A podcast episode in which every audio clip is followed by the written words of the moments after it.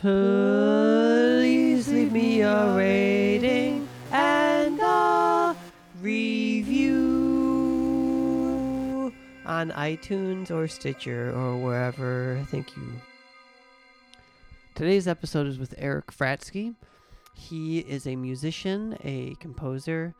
It makes it sound like he composes for orchestras. I mean, if you write music, you're a composer. He is one. He does heavy metal, jazz, rock. He's a hero of mine, partly because when I was in high school, my mom got me bass lessons, and he was my teacher. I think it may have been like $12 a lesson. It was really cheap, but he has a passion for music. He's an incredible person, very nice person. And all the music, I think I'm an all right musician. And part of that has to do with Eric being a nice person and also knowing how people can learn music. And he taught me in a way that worked for me. And I am grateful for that. And so here is a song that I wrote. It's the theme song. And I think it's great. And I think Eric had something to do with that. And so, you know, be nice to people, teach people things in the ways that they need to be taught. Wonderful, blah, blah, blah. Here's the theme. Bye-bye.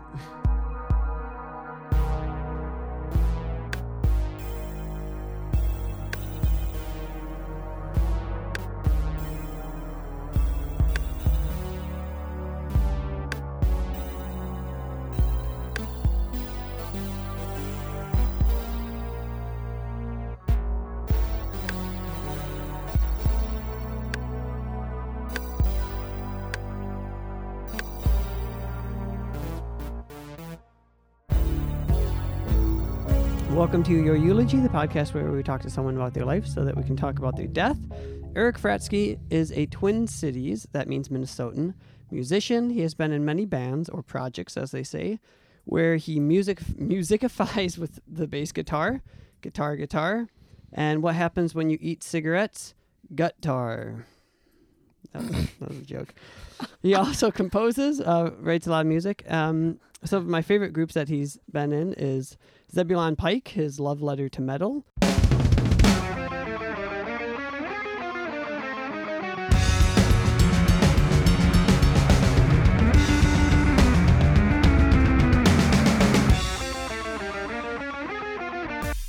Happy Apple, a rock jazz noise group, experimental kind of.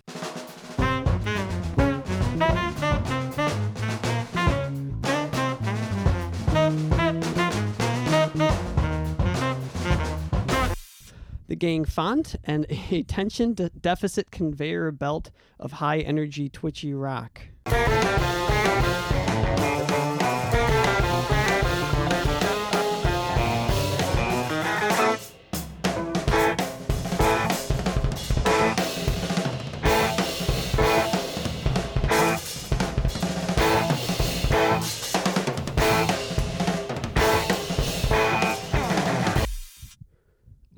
Kind of.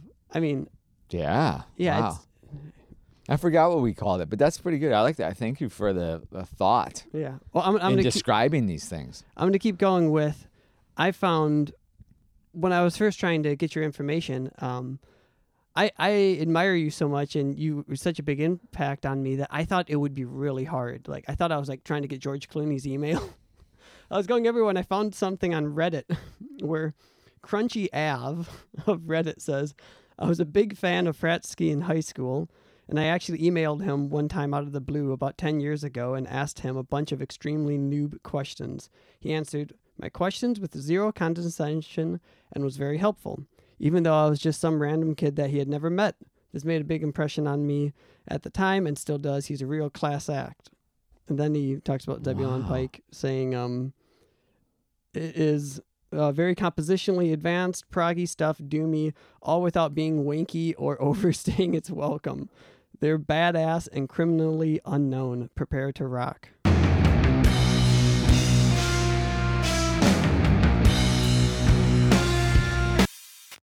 So I've just hit you with a bunch of compliments. How do you take compliments usually?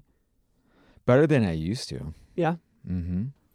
I definitely am conscious of myself having a good time and others. Mm. So that if someone happens to compliment one of the band's performances or something, or the music, that I'm less uncomfortable about it, because that's kind of the point of playing and performing and recording music. That's interesting. One of the things that Happy Apple showed me that is a lesson everyone should know is all of your titles for the songs are like kind of silly, weird, like faux intellectual poems. Dave King, the drummer, tells a bunch of jokes, has like some funny banter thing. You guys seem like you have a bunch of fun, but then you'll do really long, intense, quiet songs and get like, it's almost as if by letting yourself be so comfortable and non-serious, unserious, you can then get into such a deep state.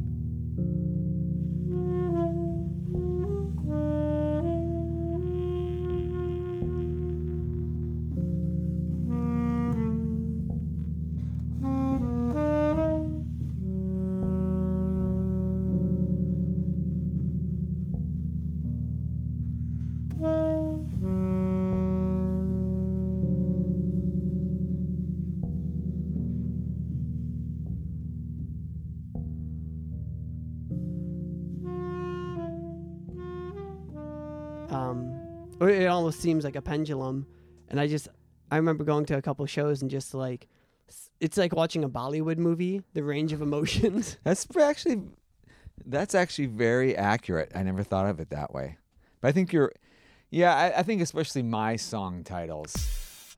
I don't know who wrote which songs, but these are some Happy Apple song titles from the album Please Refrain from Fronting, which is kind of a funny title in itself. You and Mattel versus me and Colco, who is your Midwest representation? The invasion has become a waltz for the few remaining. Homage, Ricky Valens, koala bear wearing a t-shirt with your corporate logo. You write a piece of music, an instrumental piece of music, and I didn't think in terms of images, or I would just want to make sounds. Yeah. That I thought were interesting. And then at the end of it, you have to give it some kind of name. And for me, some of the silly names are more of just almost acknowledging that, well, there's a lot of terrible titles or unimaginative, maybe. Mm-hmm. And so I'm going to sidestep that normal thing of, I'm not going to call an instrumental piece of music like Autumn Memories or something. I don't know. You know? I was going to say. Know, I mean, they tend to be kind of ponderous or. Yeah. I was going to say Return deep, to Spring. You know? Yeah. We both went to like seasonal titles. We got a series there that we that we can develop.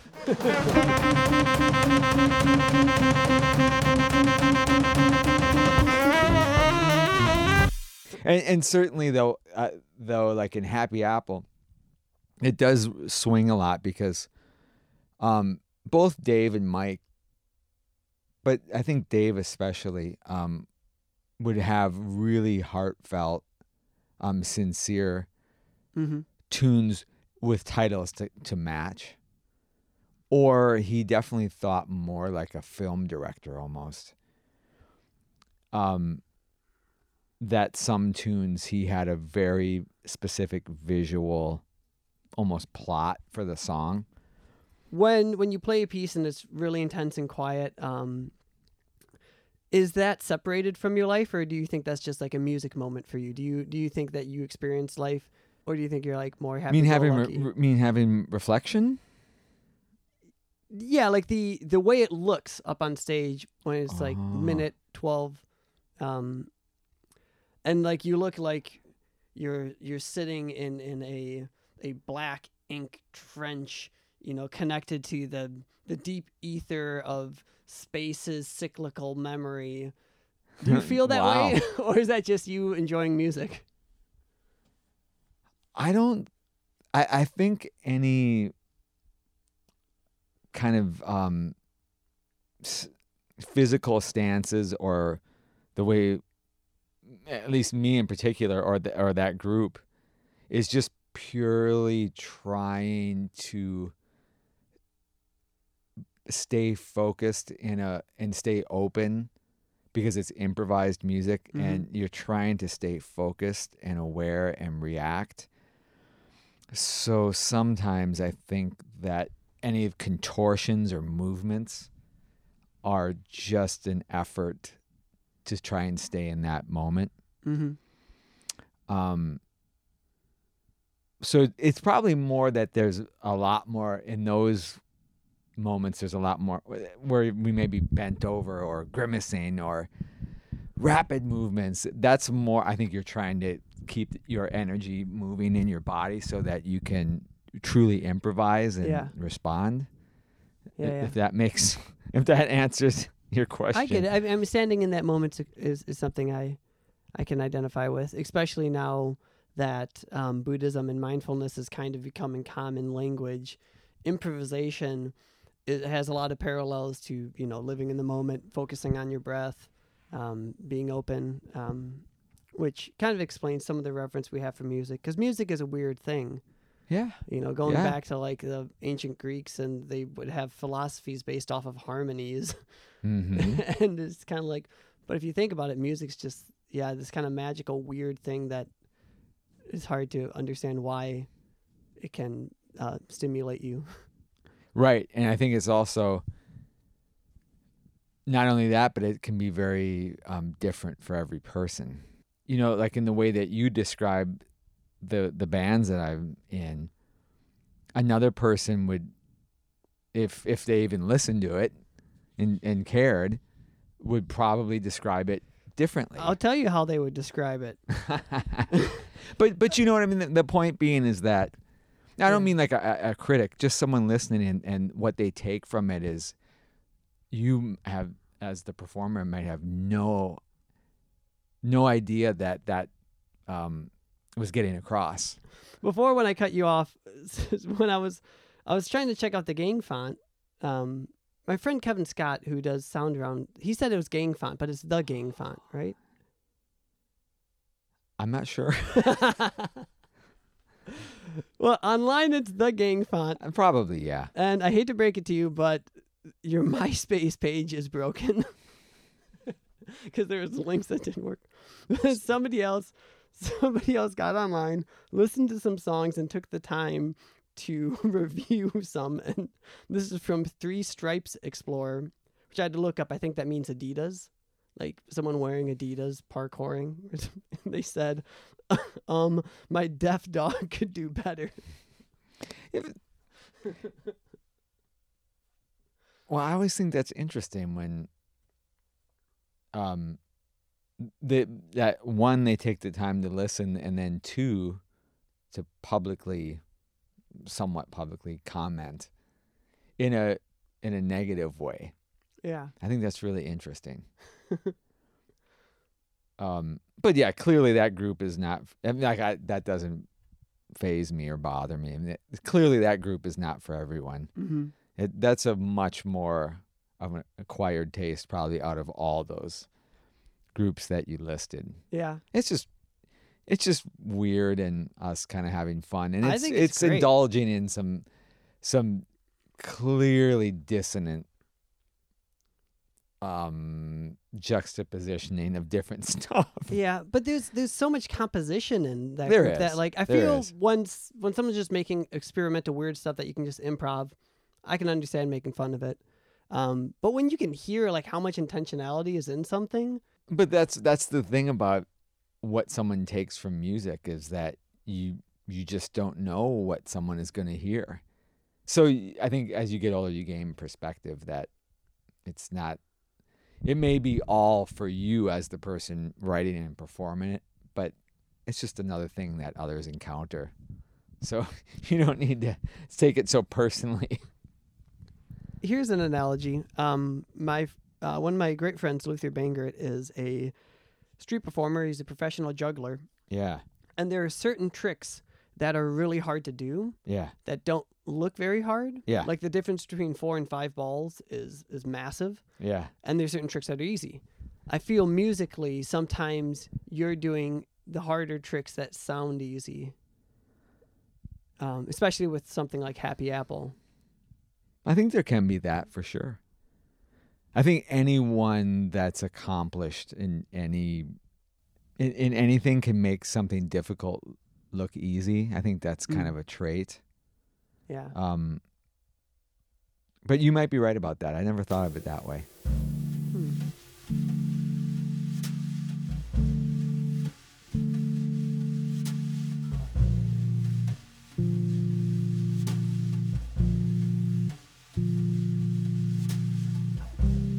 But you did. You said something in the pre-interview survey about how an experience with death changed your relationship with music or your approach to music. What were you alluding to?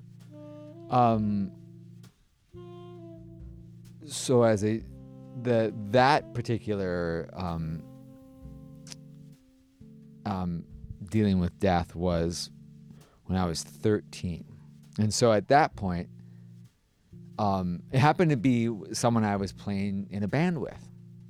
So I was 13 and the person that died kind of suddenly was 18 or 19.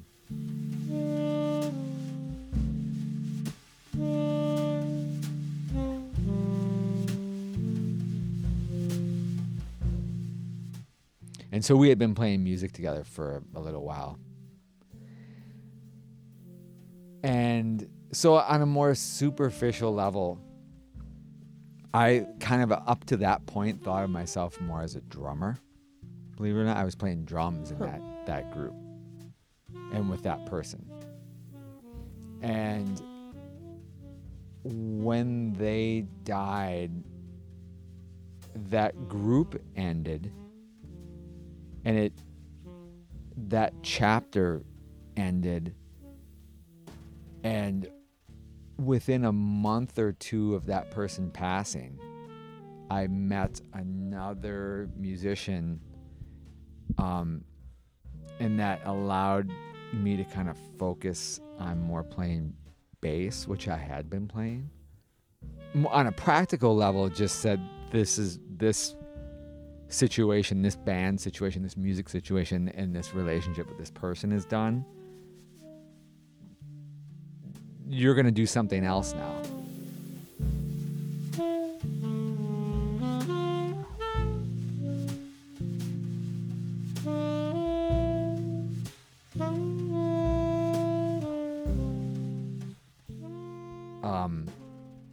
And the interesting part is the person that passed was a bass player.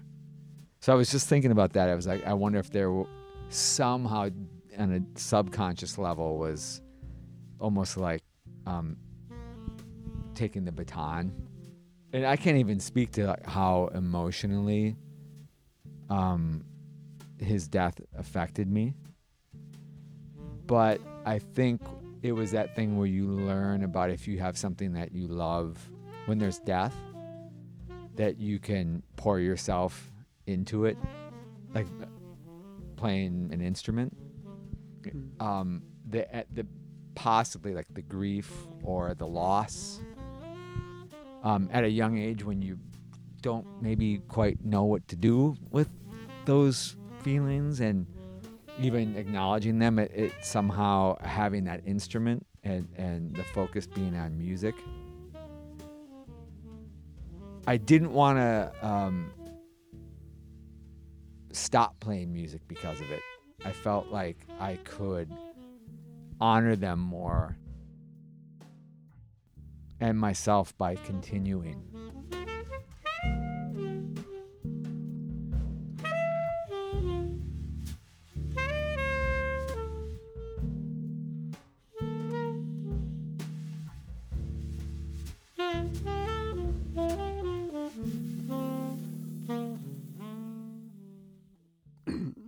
I was asking my friend, Kevin Scott, who is a sound guy from the scene, if he had any insights or any questions he wanted me to ask you, and he wanted me to ask you how you Well, he asked a question. I thought he said, what's it like to have a secret jacked bod? Like a jacked body? Like you're really strong. I think he saw you with like your shirt off at some point and you were ripped. Has he snuck into my house? I haven't thought about it. Why would he see me? Oh, you know what? Now I know what it was, because he runs sound at the ice house, right? Yeah. So one time Zebulon Pike played and it was like a sauna. And just in a very rare move of just a spontaneous move, I do remember that I took my shirt off at one of the Zebulon Pike shows. Cool. Are you into working out? Is that part of your routine? Yeah. Yep. Put on some tunes and zone out and crank. No. I go to a gym but I don't listen to whatever's on at the gym. But yeah, it was just part of growing up. Mm. Much delayed, just trying to take care of yourself. It's like, well, you start to, sooner or later, if you don't take care of yourself, there's repercussions. And it's kind of, that's what was happening. And then by that point, I was married, and there were other people to think about. It was before I had children, but we were thinking about having a family. So I kind of wanted to get my act together physically, because I hadn't up to that point. One of the things that spurred me into trying to take care of myself a bit more was that I started to have borderline high blood pressure as someone in their early 30s. So that's like that's really the first time you start thinking about, oh, this could be serious. In your 20s, you do not, unless something serious happens out of nowhere. Most 20-somethings are not thinking about the decline, their physical decline, right? Yeah. I would think. And so there was that inkling of, if you don't start taking care of yourself, you're getting yourself closer to not living. Let's put it that way. Even because I'm not dying, but I'm not living very well. Yeah. Which will bring me closer to dying. Huh.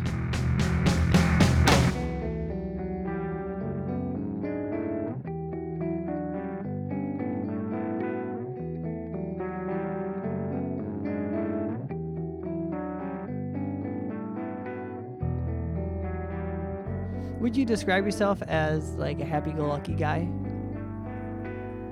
Happy-go-lucky. Here's another way of looking at it, or describing it. I think that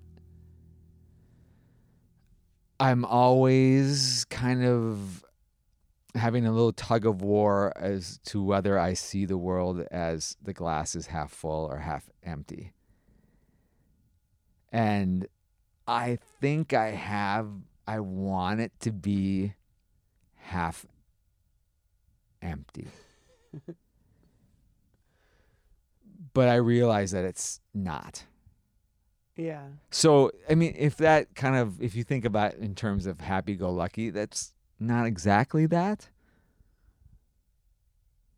I understand. Do you think that has any, is heavy metal, is it just music for you, or do you have a emotional relationship with it the way that, angry, sad people can listen to like Mastodon because it fits with their mood? Or is it just kind of a style that you enjoy? Oh, I think at different times, both of those things. But I think the thing about metal was that it had a larger than life fantasy, kind of quality to it. Yeah. Where you could imagine being something bigger or greater than you are. like somehow that music in some way was kind of touching on infinity somehow with its kind of its grandeur and its even its directness. It can be very blunt and but very powerful. So to me, it's not purely about aggression. There's something beyond.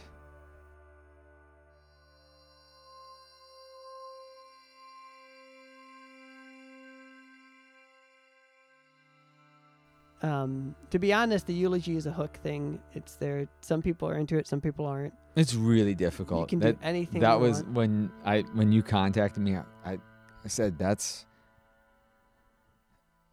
really difficult. Difficult as in hard to do, or emotionally difficult? Either.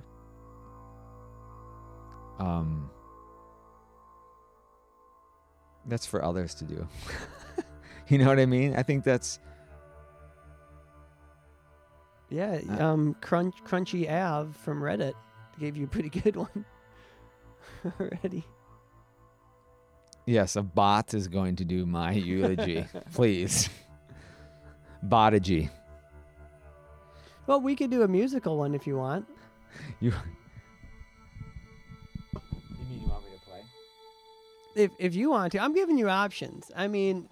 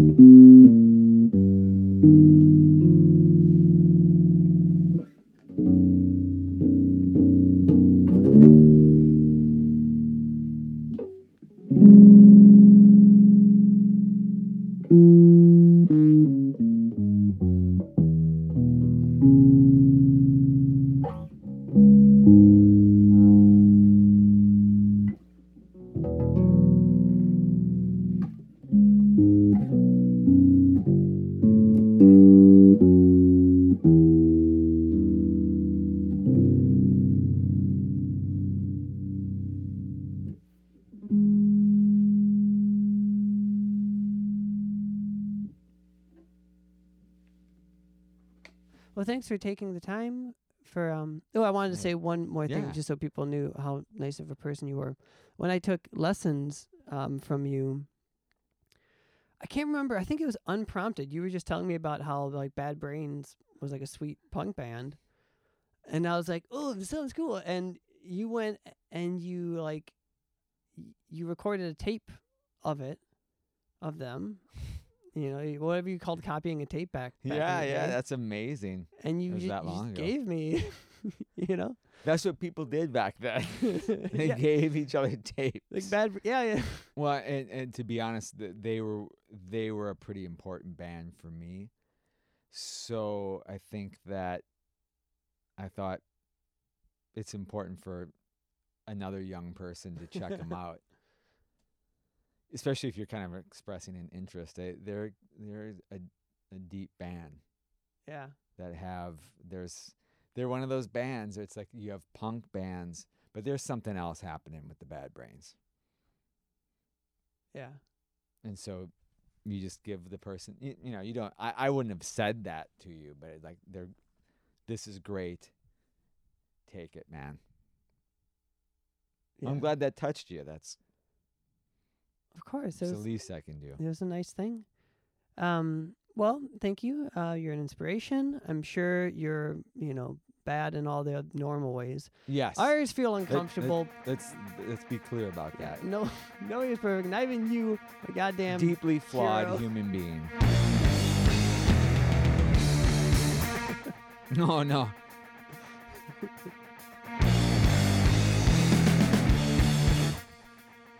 The music in this episode was Zebulon Pike, The Gang Font, and Happy Apple. I did some synthy stuff underneath it. This episode was produced and edited by me, Matthew Schneeman. If you have any questions or want to be on the show, you can email me at youreulogymail@gmail.com.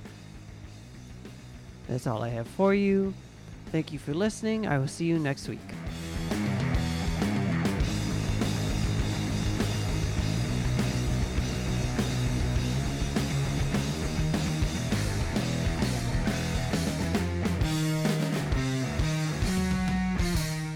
Yes, I'm going to let this song play out. It's so great. Enjoy. Bye-bye.